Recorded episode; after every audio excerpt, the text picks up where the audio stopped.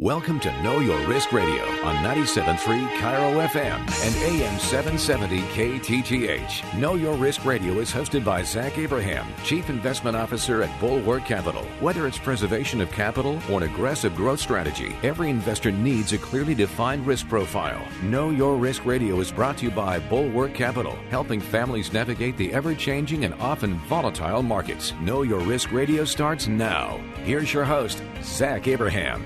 And we are back. Thank you so much for joining us for yet another of the most scintillating hours in finance radio. I'm pumped to be here. Got a great interview dialed up for you guys. And as I was I was talking to our our our uh, know your risk OGs uh, on the uh, on 770 AM in Seattle. That's that's the radio station where it all started. Uh, anyway, but but but you know, I do our little three minute open that only airs there, just just because that's the way radio works. I don't pretend to know why. Um, anyway, was telling him about the guy that we're interviewing. He's been on before. Had this had this fellow in, on before. Great guy, nice guy, super sharp, and he, and he is a volatility expert. Um, for those of you that don't know, one of the things that I have historically used to hedge, to protect uh, against you know losses and things of that nature is volatility, and it's been very helpful to us.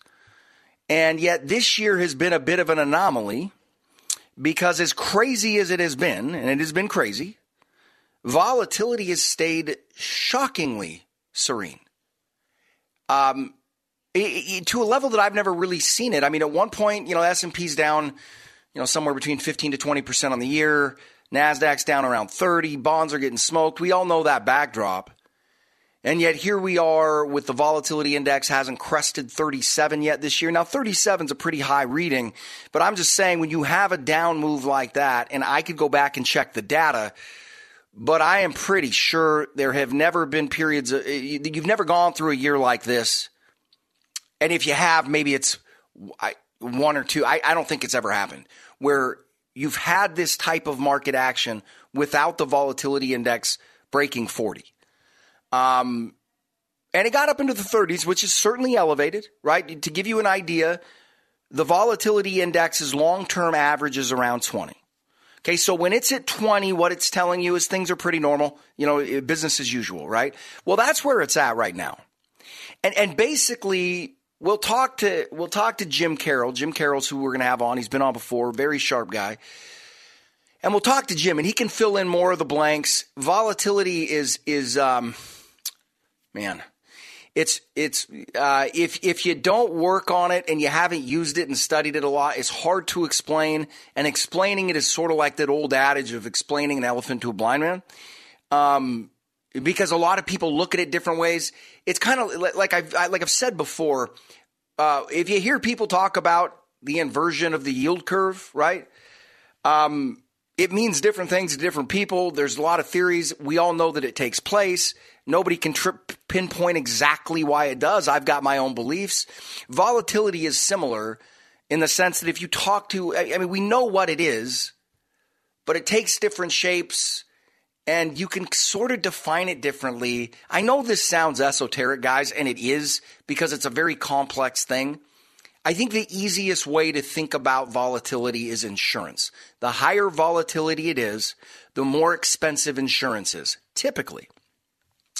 Um, but I've never seen a volatility market like this where volatility is telling you everything is serene, and yet anybody that can observe the market you know, sitting there going, wait a second, it's been anything but serene, right? So, anyway, Jim's going to come in and explain to us, and there's some really interesting market dynamics that I think are very important to understand. And in my opinion, give us somewhat of a window of where we're at in this cycle, right? Are we close to a bottom? Are we somewhere in the middle? You know, where, where, where are we at? And, and, you know, as with anything else, there's no one definitive measure that's going to tell us. Even if we have four or five defi- measures that all correspond and tell us the same story. There's no guarantees. But you know, this is kind of like a game. You know, being an investor in, in a market like this is kind of like being a detective. You know what I mean? We're we're picking up clues and things like here and trying to form a mosaic that makes sense and and you know helps us understand what's going on, right? So anyway, that's going to be a, a, very interesting, um, enlightening interview that I hope you guys get a lot out of. Uh, and, and, then we're also going to discuss. I, I want to hit on this. Um, I teased it last week, but I, but I want to start taking a segment every week. And as as weird as this sounds, I want to focus on and there's and, and I, right now I think I've got about five different segments, so we'll probably do it for the next five weeks. But the criteria that you should be looking for in a money manager, and this is this is not going to be a backdoor bulwark advertisement. I've said this before, and I'll say it again. One of the reasons we obviously do the show is we want to get clients off of the show, right? It's a form of marketing for us. But the other thing is is I am very passionate if you can't tell about educating people. If if people leave this show or listen to this show and never contact us, never have us manage their money, but have a clearer insight of what they should be doing or how they should be doing it, um, then then fantastic, right? I'm just a big believer in do the right things in terms of be be a value add to people, and the business side of it will take care of itself. So not everything has to be not everything has to be marketing. Um, now, obviously, I'm not going to tell you no if you like what you hear and you want to become a client. But I just want I want to arm people with knowledge. I want to arm people with facts, and uh, you know I, I also want to illuminate what is really going on behind the scenes. Right, like what is the retail investment management world like? What are these people thinking? What are the things you should avoid? What are the things you shouldn't? And then also, why is it that we do what we do? right? We, we, we, but you're putting away aside all the nonsense and marketing and catchphrases and all this nonsense, right? Why is it that we do what we do, and why is it that I think that you should be looking for something similar? So we'll, we'll, get into that. Um, but you know, now getting into the market update. Um, you know, honestly, like I was saying in the in the in the opening segment to to those listening on 770 AM, um, it's kind of, kind of a nice change a little bit. We're up a little bit on the week, uh, maybe like half a percent or something. Been pretty serene, um, pretty calm. That's a welcome change. Um, I don't expect it to last. Um, and but not a whole lot. We we had we had an inflation measurement come out today that was a little hotter than most people expected. Um, and, and kind of at this point, guys, I think a lot of these data points are, you know, just kind of window dressing at this point. Um, obviously, we can always be wrong, but where I think that we're at right now is I think it's going to be a wild ride. I think no matter what you're invested in right now is going to be a wild ride. Um, I think this market is really, really this in, this market and this investing public is really, really, in my opinion, having a very hard time accepting the reality that's in front of them. Uh, I was reading a, a, tweet from Jim Cramer last night that said the economy is stabilizing and we might be able to avoid a recession. Um, again, I, I, don't mean to beg on him. Um, I think you're going to hear a lot of talk like that out there. Uh, I will just tell you guys that while it is always possible that I am wrong and somebody else is right, um, I have absolutely no idea where these people are getting this. Okay. There is absolutely no data that suggests we're going to miss a recession. Furthermore, the vast majority of data would imply that we are in one right now. Um, and, you know, I have really no other way to look at this. I don't know if you guys have ever seen this and it's and it's anecdotal. It's not factual, but it's really interesting and it's it's this bell shaped curve that kind of shows the arc of human behavior and, and, and we apply it to markets. And it kind of shows you know the, the, the first part of the curve is kind of flat right? And it's like oh doubters and people you know most people aren't fired up about markets. And as the bull market goes on more and more people get fired up and then you get to the top of the bell shaped curve and it's euphoria. And then you get one third down the other side, and it's you know kind of looking the other way. You know, and and and, and you can look this up on the internet. It's like the the bell shaped curve. I can't remember what it's called, but it, it, I think it's called the five, or or you know what it is? It's actually modeling like the five stages of grief, right? So you've got the denial phase, then you've got the resignation phase. I think right now, and and and to, to be fair, this is what happens at the at the height of every market, and, and especially big bull markets, right? Because you have a lot of fake ends to bull markets. You have a lot of you have a lot of wrong, uh, um, you know, calls for recession, right? And so most of the time in bull markets, people learn to kind of ignore the noise and stick with it.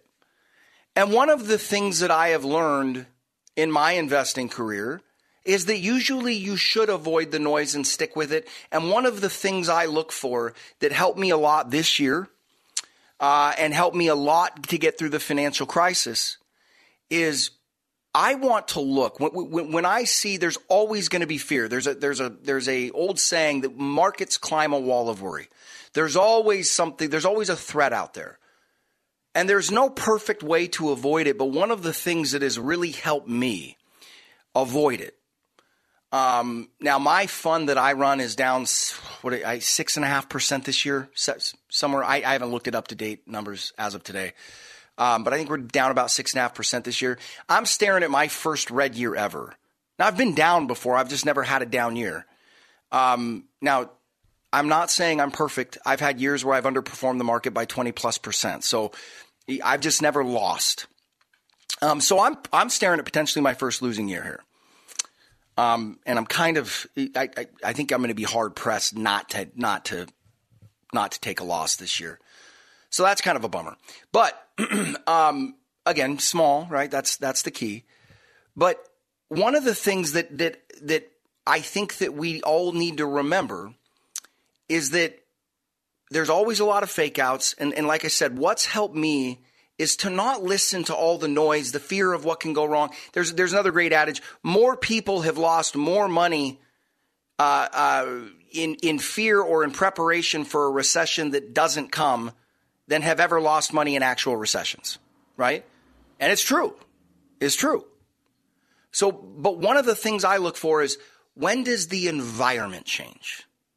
Right. And, and that was one of the things that tipped me off in 07, 08 was waiting for the environment to change, waiting for rates to go up, waiting for foreclosures to start coming in, right? Waiting for a switch. Well, if we're looking at these conditions that have created this run, rather than trying to figure out when the run ends, let's try to look at the conditions, right?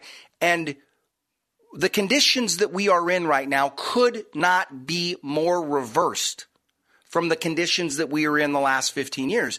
So just think about that for a second. What that means is the conditions that were so perfect for certain things and certain stocks and certain companies, all of the sudden, and, and right, those are the companies that have done the best in this environment. Well, those conditions have all changed. So what does that mean? It means that the companies that have grown the most, that have gotten the biggest, that are throwing off the biggest profits, we're now in conditions that are not conducive to that. Now, does that guarantee you a recession? No. But kinda. Right? Kinda. Why? Because, you know, the, the, the, the companies that do the best in those segments, they're the ones whose employees are getting the raises and the stock options and making all the money, right? And they're also the ones that get hit the hardest, right? Not always, but generally speaking. It's kind of one of those rule of thumbs, right? If you want to know what segment of the market is probably going to do the best in the next cycle, it's usually the one that's done the worst or, you know, been one of the worst over the previous cycle. And vice versa. Right? So when I look at the conditions, I just sit there and I go, you guys are crazy. Right? Like, of course there's going to be a recession. The question in my mind is how bad?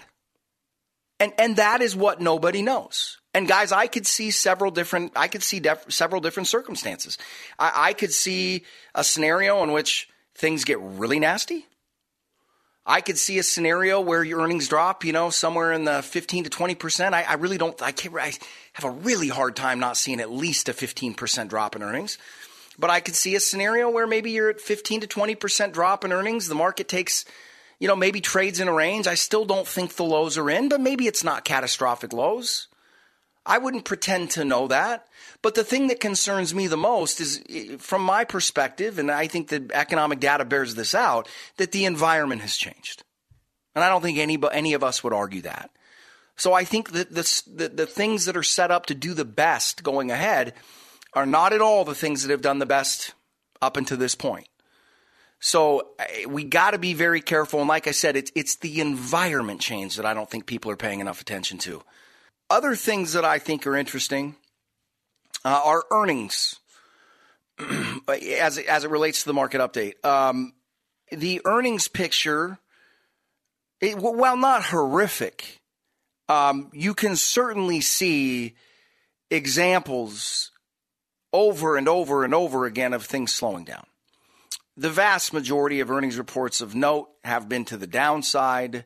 Uh, the other day, and it wasn't a bad earnings report by any stretch of the imagination, but Lululemon, who's it's actually a company that we've been following, um, haven't owned it. Maybe maybe we owned it for a little while, but I don't think we've owned it for any significant period of time. Actually, I, I, maybe we haven't. Anyway, excellent company. I think we're all familiar with with their products, right? Specifically the yoga pants and things like that. Um, and they've they've done a tremendous job. Great company, not very big, but the growth rate has been fabulous. Um, I've never bought any of their stuff, but I I was given something by um, an affiliate of ours, um, some branded, and it was it was it was really nice. I thought it was, I thought it was geared toward just women. And um, anyway, I've been impressed with their products, press, impressed with their execution. So this is no knock on them. And because of that performance and execution, they've gotten really expensive. But it's on our watch list. I think it's a very well run company that puts out good products. And uh, they they overall they reported a good quarter, but as you would even expect with them, a stalwart of this move, um, they, they are seeing a slowdown. Still very impressive growth in most of their segments, over 20% year over year, but a, a marked slowdown from, from the rate at which they were growing. Um, and then more importantly, a massive backlog of unsold inventory. And when I see a high flyer that has such popular stuff for all good reasons, right? Doing a great job as a company. When I even see them backing up inventory, um, you know, it, again, guys, it just everything says, and you can sit there and tell yourself over and over and over again, everything's going to be okay, and there's not a recession. I, I'm just saying, like that's that's a position of faith. No, none of us know exactly what's going to play out. I just really have a hard time looking at the data set. And now even seeing the earnings back that up. And remember, now part of it is my bias, right? I've been saying all year long we expected the summer of love to really to really mask underlying economic weakness. We didn't really expect to see significant earnings misses until the end of Q3 and Q4. Um, and that's kind of exactly how it's played out. So, so because it's played out the way we thought, I got to be careful that I'm not too biased. But I just, there are times where you, and, and again, I think it's also important to incorporate what I was saying in the first segment, which was you don't want to just look at trends matching what you think. It's also the fact that those trends match our thesis regarding the changing environment, right? So if I'm right and interest rates are going to be horrifically disruptive, I would expect to see consumer spending pulling back. I would expect to see companies that have really benefited from accelerated consumer spending starting to slow down if not see big pullbacks. I would expect to see companies that, in my opinion, could only exist and function in a 0% interest rate environment, like a Carvana, having a lot of problems. That is a notable company for this week. Um, if you're looking at Carvana, the other day they they some more news came out. Their stock was down 40% in a single day. In my opinion, the degenerates jumped back into it and rallied it up 30% the next day, but don't be masked by that. It's still very sharply down. So if you go down 42% in a day and you rally back 30, you're still 30%. What is it? So if you're down 40%, you need a 63% rally to get back to even. So you're, you know, you, don't make it say, oh, well, it's only 10%. No, that's not how the numbers work. Uh, and then it's leaked another 5% today, 7% in the last couple. Anyway, um, but all of those things, right? If we are correct and that we are heading into a recession and these interest rates are going to be too much for the economy to bear, these are the things that we'd expect to see. And, and when I look at the changing environment, the environment could not be different from the last 15 years. It's being confirmed on the macroeconomic indicators. Uh, it's being confirmed on individual company performance. And again, I it's you're way too early in this right now to be hiding under a desk and saying the sky is going to fall. We're going to have the interview with Jim Carroll coming up next, but one of his partners is a guy by the name of Michael Gayed, who I've spoken to before, and he has a quote that I actually really like. And he says, "Look, nobody knows when a crash is coming, but what we do know are the conditions in which crashes occur. We know the conditions in which bad things happen. For instance, it, you know, he he the analogy he draws, and I think he's spot on, is driving a car.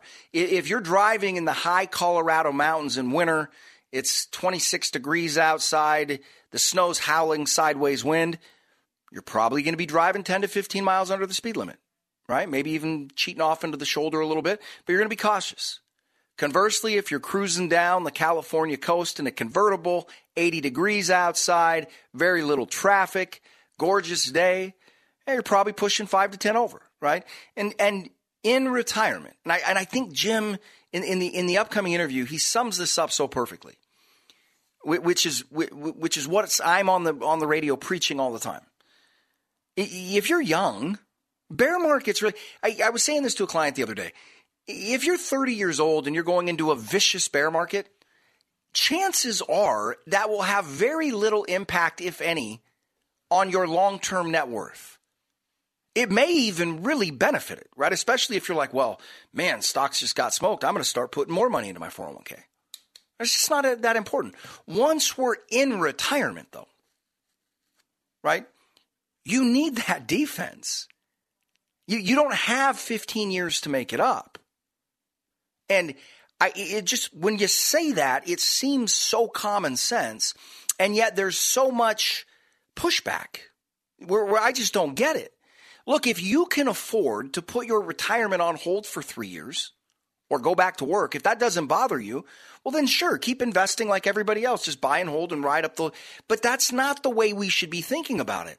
Investing is a way to grow your money, but we shouldn't even really call it investing going into retirement or once we're in retirement. And I, because investing does apply long term, but the whole makeup of a portfolio at that point should switch because now it's not investing. We're not trying to maximize the production of our money over time. We're trying to have our money finance our lifestyle. So, anyway, going to take a quick break. We'll be right back. As always, guys, give us a call 866 779 RISK if you want to know how to get a portfolio that's got more juice to the upside, uh, you know, way less downside, save money, right? That's, that should be the goal, right? Less risk, more upside.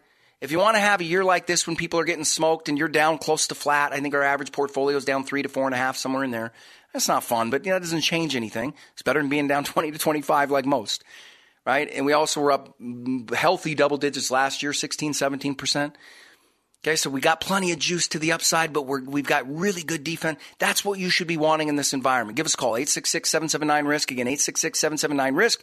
Go to the radio show website, knowyourriskradio.com, bulwarkcapitalmanagement.com. You guys know the drill. Going to take a quick break and be right back. We're going to finish up the market update and then also get into what you should be looking for in a financial advisor and more importantly, what you should be avoiding. And then we're also going to have our interview with Jim Carroll. You're not going to want to miss it. Stick with us through the break. We'll be right back. You're listening to the Know Your Risk Radio podcast. Download and subscribe at knowyourriskradio.com. This is Know Your Risk Radio with Zach Abraham. Listen to Zach discuss key investment strategies across several asset classes, not just stocks and bonds. Get your free copy of Zach's new booklet, Common Sense Investing. Go to knowyourriskradio.com. Hey, it's Story Monson with Zach Abraham, Chief Investment Officer at Bulwark Capital and host of Know Your Risk Radio. And Zach, I know you and Bulwark are laser focused on risk management. What is the biggest risk right now? Ironically, bonds. Really? Why? Due to all the money printing from central banks and the long period of zero interest rates, some serious inflation has hit. I'm sure you're aware. And inflation crushes bonds. We've been talking about it for seven years. If your portfolio has a significant portion in bonds, you may need a bond replacement strategy. You do need one. Get our free booklet, Common Sense Investing, to learn about Bulwark's bond replacement strategy. This shows you how to protect your retirement against loss, but still get market gains. Our goal is the highest returns with the least amount of risk and cost. Call now for your free copy of Zach's new version of Common Sense Investing. Learn about Bulwark's bond replacement strategy, 866-779-RISK, or go to knowyourriskradio.com. Investment advice cannot be given without a client service agreement. Bulwark Capital Management is an investment advisor representative of Trek Financial LLC and SEC registered investment advisor. You're listening to Know Your Risk Radio with Zach Abraham, Chief Investment Officer at Bulwark Capital Management. And we are back. Thank you so much for sticking with us. I had an interaction on Twitter last night, and that's probably a little bit too harsh, but it just it just bakes my brain, just ticks me off. But I will tell you this: if you want to understand the average mindset of the average financial advisor, who is not a bad person, who is not incompetent, who is not stupid, I just think they've been sold a really bad philosophy that's going to get people hurt. Had a back and forth with an investor or, or, or with with an advisor who put out a tweet saying, you know, if all you're talking about is portfolios and performance with a uh, with a with a prospect or a potential client, um, you're really doing them a disservice. You need to focus on you know planning and this and that. And why would you spend all your time focusing on something that you have quote unquote no control over, implying that you have no control over the por- the performance of the portfolio? And again, that I was incensed by that. Uh, and I was incensed by that, not because this is a bad guy. And like I said, I'm, I apologize. I probably was a little bit too harsh. But my retort was if you have absolutely no control over the performance, and pardon my language, but how in the hell can you sit there and take a fee? Right? If you have no ability to impact the performance, or in your words, you have no control, then how is your fee not parasitic? Right? Because, and the point I made to him is look, you could be the best planner in the world. If your client's down 60%, your plan doesn't matter. Right? Or somebody else re- responded to the same tweet and said, so basically you're a professional friend. Yes. And guys, this is what underlies that industry. I'm not beating these guys up. They're not bad people. They, the banks have convinced them of this. This is how they've been told to do business. They're not trying to rip you. They're not being disingenuous. The question is, though, is what are you getting out of it? If you knew that, if somebody said, look, don't come to us for investment outcomes, come to us for our planning expertise. Guys, that should be a massive warning. Right? Because what are you paying for? You're paying, the vast majority of you are paying because you believe that there is insight that is going to improve your financial situation. Otherwise, just go buy a Dave Ramsey deal, right? Just go go go buy Dave Ramsey's set, you know, his his program and just follow his program throughout retirement and put all the stuff in index funds yourself. Now, I don't think, especially going into the markets that we're going into and the economies that it looks like we're going into, I, I obviously don't suggest that. I don't think things are going to end well. But this really dovetails with a couple conversations we've had with recent clients or prospective clients here. And, you know, a lot of people talk to multiple uh, firms, right? I, I encourage that. I'm always like, yeah, go see what other people have to say. Here's what makes us different. Here's what differentiates us, and go come back. And by God's good grace and the the wonderful clients that we have, they almost always come back to us.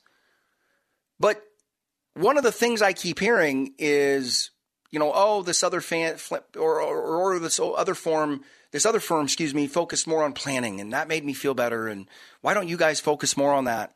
And my retort to them, and I guess it might be a little bit flippant, but I always go, you know, my whole thought is if we make your assets more productive and avoid big losses, that is the plan.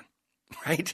Like the performance of your assets will never uh, uh, outweigh in terms of the quality of your retirement the performance of your assets, both in down markets and up markets.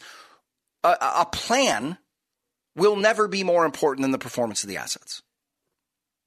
Bottom line, the more money you have in retirement, the better things are. Period. End of story. Full stop. Now, are there are there maximization things that we can do and are there maximization or you know are there are there ideal setups for tax efficiency and things like yes but at the end of the day guys you're, you're going to these advisors and in their mind they're saying well we have no control over the outcome and and what ticks you off is that you can right We do. Why do you think our average client's down 3 to 4% this year? Right? Because we have some level of control over the outcome. Can we control everything? Can I tell people you're going to average this? No, I can't. But what I can tell people is, hey, we're going to build you a portfolio that historically has more juice than necessary to accomplish your upside goals. But also, that being said, in the most intense economic downturns, we'll probably get hit too, but never in a way that compromises the long term viability of your retirement plan. Right? Don't you want to have somebody that's saying, hey, uh, uh no, no, our job is the outcome. Otherwise, what are you paying for? Right? Look, look at, look, here's a perfect example about how we have control over the outcome without knowing exactly how things are going to play out. And this is incidentally how our bond portfolio strategy or replacement strategy got going. Okay. We were looking at, uh, we, we were looking at interest rates back in 2011, 2012 that were at zero. We were looking at the average bond fund paying two, two and a half percent. Net of fees less than two typically. Okay. And we said we got to figure out a bond alternative. So the first part of that bond alternative was, wait for it, dirtiest word in investing, a fixed index annuity. Okay. Now, not all of our annuities have performed like this, but let me give you an analogy. So and, and the interesting thing about that is we started using that product in 2012. It's a 10 year product. So we're able to sit here now and go, okay, here's how it worked for 10 years. Is the first product that we have owned for the full 10 year cycle. Had you, now, what I'm comping it to, and there are probably exceptions out there, but it, it's a really good comp, is the PIMCO Total Return Bond Fund. And the reason I'm doing that is to be fair. I want a fair comp. I'm not trying to sell snake oil here. In my opinion, um, and I think the performance bears it out. It's over the last 25 years or so, it's been one of the best performing bond funds in the world. PIMCO knows fixed income like no other firm out there. In my opinion, it's PIMCO and DoubleLine are probably the two best. Um, but over the last 10 years, had you owned one of the best bond funds out there, you averaged up until uh, about 18 months ago, you averaged about, uh, oh, about a two and a half, three percent net of fee return on the fund. And then that fund is down about 20% from its all time high. So you, we, we went through and did the math. The fund is averaged about one and a half to 2% a year. And that's being kind, right? That's not factoring in advisor fees that may have been layered on top of that. But overall, if you owned that fund for the last 10 years, you're probably up a net of 15%. Okay, so probably not even 1.5% a year. Now, had you put it in that first annuity contract that we were using, that annuity contract over the last 10 years has done right about 8% a year. On a million dollar portfolio, now here's the thing, right? On a million dollar portfolio, had you done this 10 years ago, taken your bonds and put them in this fixed indexed annuity with no fee that we were using, your bond portfolio, so a million dollar portfolio, 60 40, 600 grand in stocks, $400,000 in bonds. If you were in the PIMCO bond fund, that for that duration of time, you're up somewhere, your 400 is now worth 460, 470. If you were in our bond replacement strategy, the fixed indexed annuity, annuity, bad word. Okay, no, th- this is no nonsense. We don't use the the, you know, people are like annuities. Well, Zach, what are you talking about? Are you talking about the income? Bet? No, we don't use those. We just use annuities that grow your money. They're just guaranteed against loss, and you get a portion of the market upside when the market goes up. You pay no fee, and when the market goes down, the worst you can do is no return. Right? You cannot lose. Okay, so had you been in one of the best performing bond funds in the world over the last 10 years, started with a million bucks, 60 40, 60% in stocks, 40% in bonds, your bonds started at a $400,000 value. They're now at 460, 470, assuming you didn't take any money out of it. It had all you done is replaced those bonds with that fixed indexed annuity that is safer. It's insured against loss, has no fee. That bond portfolio that's worth 460 to 470 in bonds today would be worth just shy of a million bucks. Now, I don't know about you. But just using that bond replacement strategy over the last 10 years, that darn near pays for a vacation home. That's an extra 520, 530 grand in your pocket. Now, the performance of that, to be fair, the performance of that annuity was above average. When we're using those no fee fixed indexed annuities, if they're appropriate for you, not all of our clients have them, But if they're appropriate, appropriate for you, what we're counting on is that 5 to 6% range.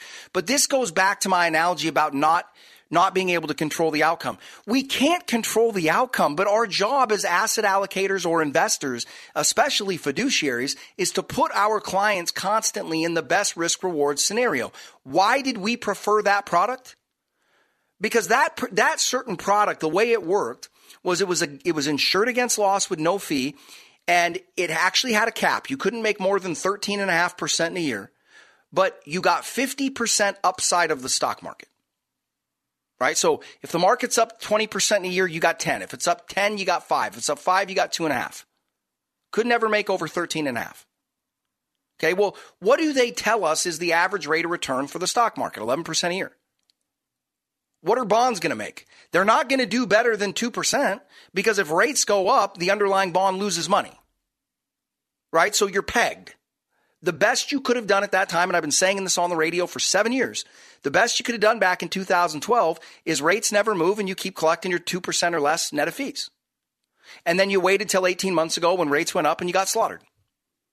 Or would you rather have no risk, no fee, and get half of the marketing? Like when you sat there and stress test that, looked at it, we we the reason we started doing that is we were like literally the annuity is like 99.8% likely to win.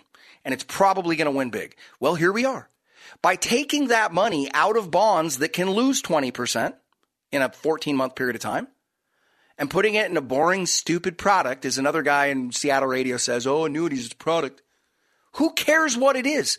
Using that product that you constantly rip on, the clients have an extra 530 grand.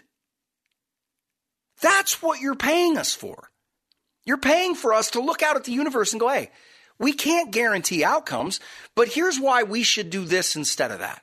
It just gives you a much, it gives you way less risk. And that's the thing. If we're wrong, let's say the annuity averaged the same as the bonds the annuity would still be better. Why? No fee and no risk of loss on a risk adjusted basis. For instance, if you had two investments and you and and they were both going to pay you 2% a year. But one was insured against loss and the other one wasn't, and the one that was insured against loss was cheaper, which one would you pick? By God, and that's what gets me so frustrated about this because you sit there, yeah, we've got no control over the outcome. Well, then what are you charging them a fee for? Yeah, you do. We don't know how it's going to end, but with a little bit of analysis and a little bit of thought and a willingness to look, think outside the box, you don't have to be a financial genius to realize that when the Fed funds rates is zero and bonds are paying two, probably not a good deal. And and and you guys really need to understand that. You know, it's it's it's like when uh, you know sometimes those clients will be like, you know, Zach, I, or prospects, Zach, you know, you're saying this, but over here they're saying that. And I'm like, well, that's what they always say. They're not money managers, they're an advisor. And again, I'm not bagging on advisors. Right? That's not the point. The point is is you need to understand what it is that they're offering you. They're offering you market returns less their fee. Period. And they're going to justify that because they're holding your hand in planning. You don't need your hand holded, you need better performance. And obviously, you can't guarantee it every single year. But this goes to, like I, I was telling you guys, you know, our average client's down 3 to 4% this year overall. But why? It's not because we're so brilliant. I mean, we've outperformed the market this year. But it's also because of the structure of the portfolio. It just makes more sense. And too many of you don't realize they're like, well, my guy, and I look through the portfolio and it's just all ETFs. It's just it's just indexed, you know, uh, um, exchange traded funds. So you got to know what you're buying. You got to know what they're selling you. Is it worth the fee? And that's why I tell everybody, no knock on those advisors. I, they're not bad people. They're just doing what the bank told them to do. That's who trained them. That's who got them licensed. They're just doing what the bank told them to do. But don't think that, that they're doing something differently. And you can, and you can try it this way. I can't tell you how many times, hey, I listened to your show. I called my guy and, and said, you know, we got to get out of bonds. He's like, yeah, good, good idea. Like, well, why didn't he do that then? Because he's not a money manager. And that's what you deserve. If you're paying a fee for somebody to manage your retirement assets, you should only be down three or four. What are you paying them for? Guys, don't make that mistake. Okay, let's let's let, let let's engage that brain and let's also realize that this isn't over. Right? It's it's it's not over. There's to be more pain, there's to be more issues. And what you need to be able to do is go to sleep at night and go, look, we not we might not make X, right? But I know that based on who we're working with and how we're positioned, that regardless of what happens, we're not going to go back. We're not going to have to go back to work. We're not going to have to sell the house, right? And and guys, I hope I'm wrong. I, I hope I'm wrong. I, I'd much rather navigate a market that just goes up. I get paid off of how much your assets grow. It's so much easier to make money when a market's just going up. I hope I'm wrong. I just fear that I'm not. Here's the other thing. Whether I'm right or wrong, we're not going to bet our clients' financial future on it. And I'm not going to sit there and tell them just to write it out. That's not what they're paying me for. You need to get your money's worth. And if you want to just sit there and ride the ride, go to Vanguard and do it for free. Anyway, got to take a quick break, and we will be right back to air about eight to 10 minutes of that interview with Jim Carroll. As always, you guys will be able to listen to that interview in its entirety, which I would strongly suggest. Very great guy, very sharp guy, self deprecating. He's a lot smarter than he gives himself credit for, but you're not going to want to miss it. Hopefully, you'll leave with a better understanding of volatility and what's happening with it this year. And uh, really hope you enjoy it. We got to run. But as always, if, if what I'm saying to you resonates, you guys, and you're sitting there going, well, I got to recover. And then I'm going to go, guys, stop. Stop right now. Do not wait until you're down another 20%. Am I guaranteeing, am, oh, pardon me, hiccup. Am I guaranteeing you that's going to happen? No. I, no. Nobody knows. But again, we are in an environment that has distinctly more risk. Okay. You need to have a portfolio that has distinctly more protection. Okay. Without giving up your upside. I mean, that, that's the whole kicker here. Right? Don't, do not gamble your financial future on this. Give us a call, 866-779-RISK. Again, 866-779-RISK. Go to the radio show website, knowyourriskradio.com, bulwarkcapitalmanagement.com. And if you go to the, if you go to the podcast page, to listen to this interview in, its entirety, which I strongly suggest you do, do me a favor and subscribe. The more subscribers we get, the easier it is to get people to come on the show. You guys know the drill. Anyway, have a great weekend. Stay tuned through the break to hear the rest of the or the first part of the interview with Jim Carroll, and then subscribe to the podcast. You don't have to subscribe to listen to it, but just Google Know Your Risk Radio podcast. It's free. Hear the rest of that interview and. Uh, like I said, have a great weekend and uh, stick with us through the break. We'll be right back with Jim Carroll. You're listening to the Know Your Risk Radio podcast. Download and subscribe at knowyourriskradio.com. This is Know Your Risk Radio with Zach Abraham. Listen to Zach uncover the truth about the financial markets with simple and honest advice to help you plan for retirement. Get your free copy of Zach's new booklet, Common Sense Investing. Go to knowyourriskradio.com. Hey, it's Dory Monson with Zach Abraham, Chief Investment Officer at Bulwark Capital and host of Know Your Risk Radio. Zach, what's the number one concern with people's investments right now? Without a doubt, Dory, it's inflation and it's here. All the money printing from the Fed and long period of zero interest rates, the bills come and due and inflation's going up. And when inflation rises, bonds get smoked. We've been saying it for years. If you're using bonds in the old school 60-40 mix with stocks as the safe portion of your portfolio, you're taking a risk in today's inflationary environment. Well, what should our listeners do? If you're worried about inflation, we believe that you should consider getting out of bonds and get educated with Bulwark's bond replacement strategy. We teach you exactly how to do it in our free booklet, Common Sense Investing. Learn how to protect your portfolio against loss, but still seek to grow your assets. Call Zach now for your free copy of Common Sense Investing, 866-779-RISK, or go to knowyourriskradio.com. Investment advice cannot be given without a client service agreement. Bulwark Capital Management is an investment advisor representative of Trek Financial LLC and SEC registered investment advisor.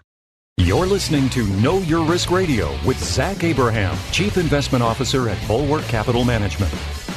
And we are back. Thank you so much for sticking with us. And now is my favorite, uh, my favorite part of the program here, um, where I don't just have to talk to myself into the into the radio, the blackness of radio.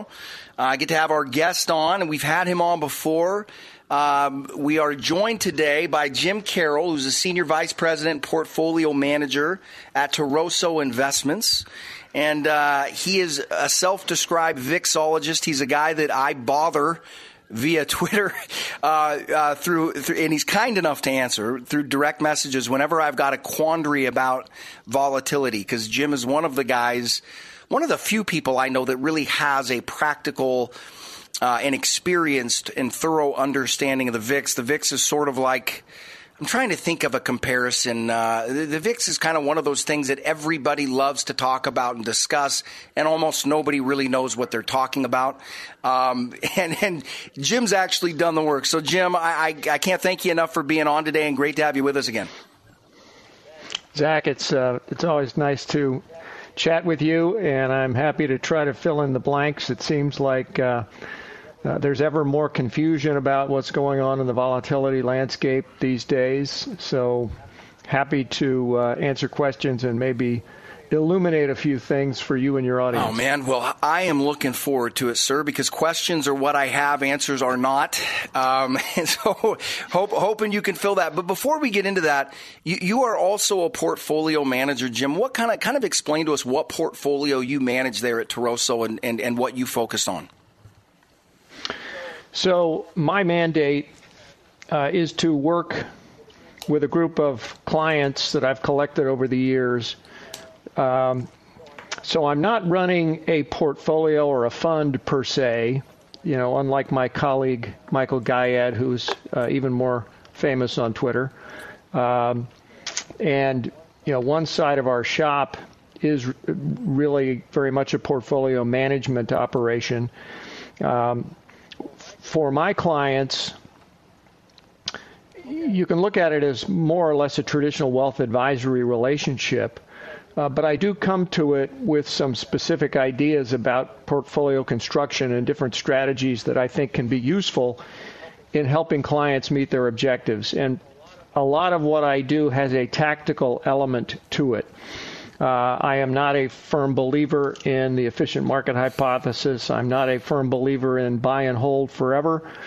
Uh, I think for some people, if you start young enough and you close your eyes to bear markets, uh, you can come out on the other side in great shape, you know, with a long enough time horizon and sufficient risk tolerance.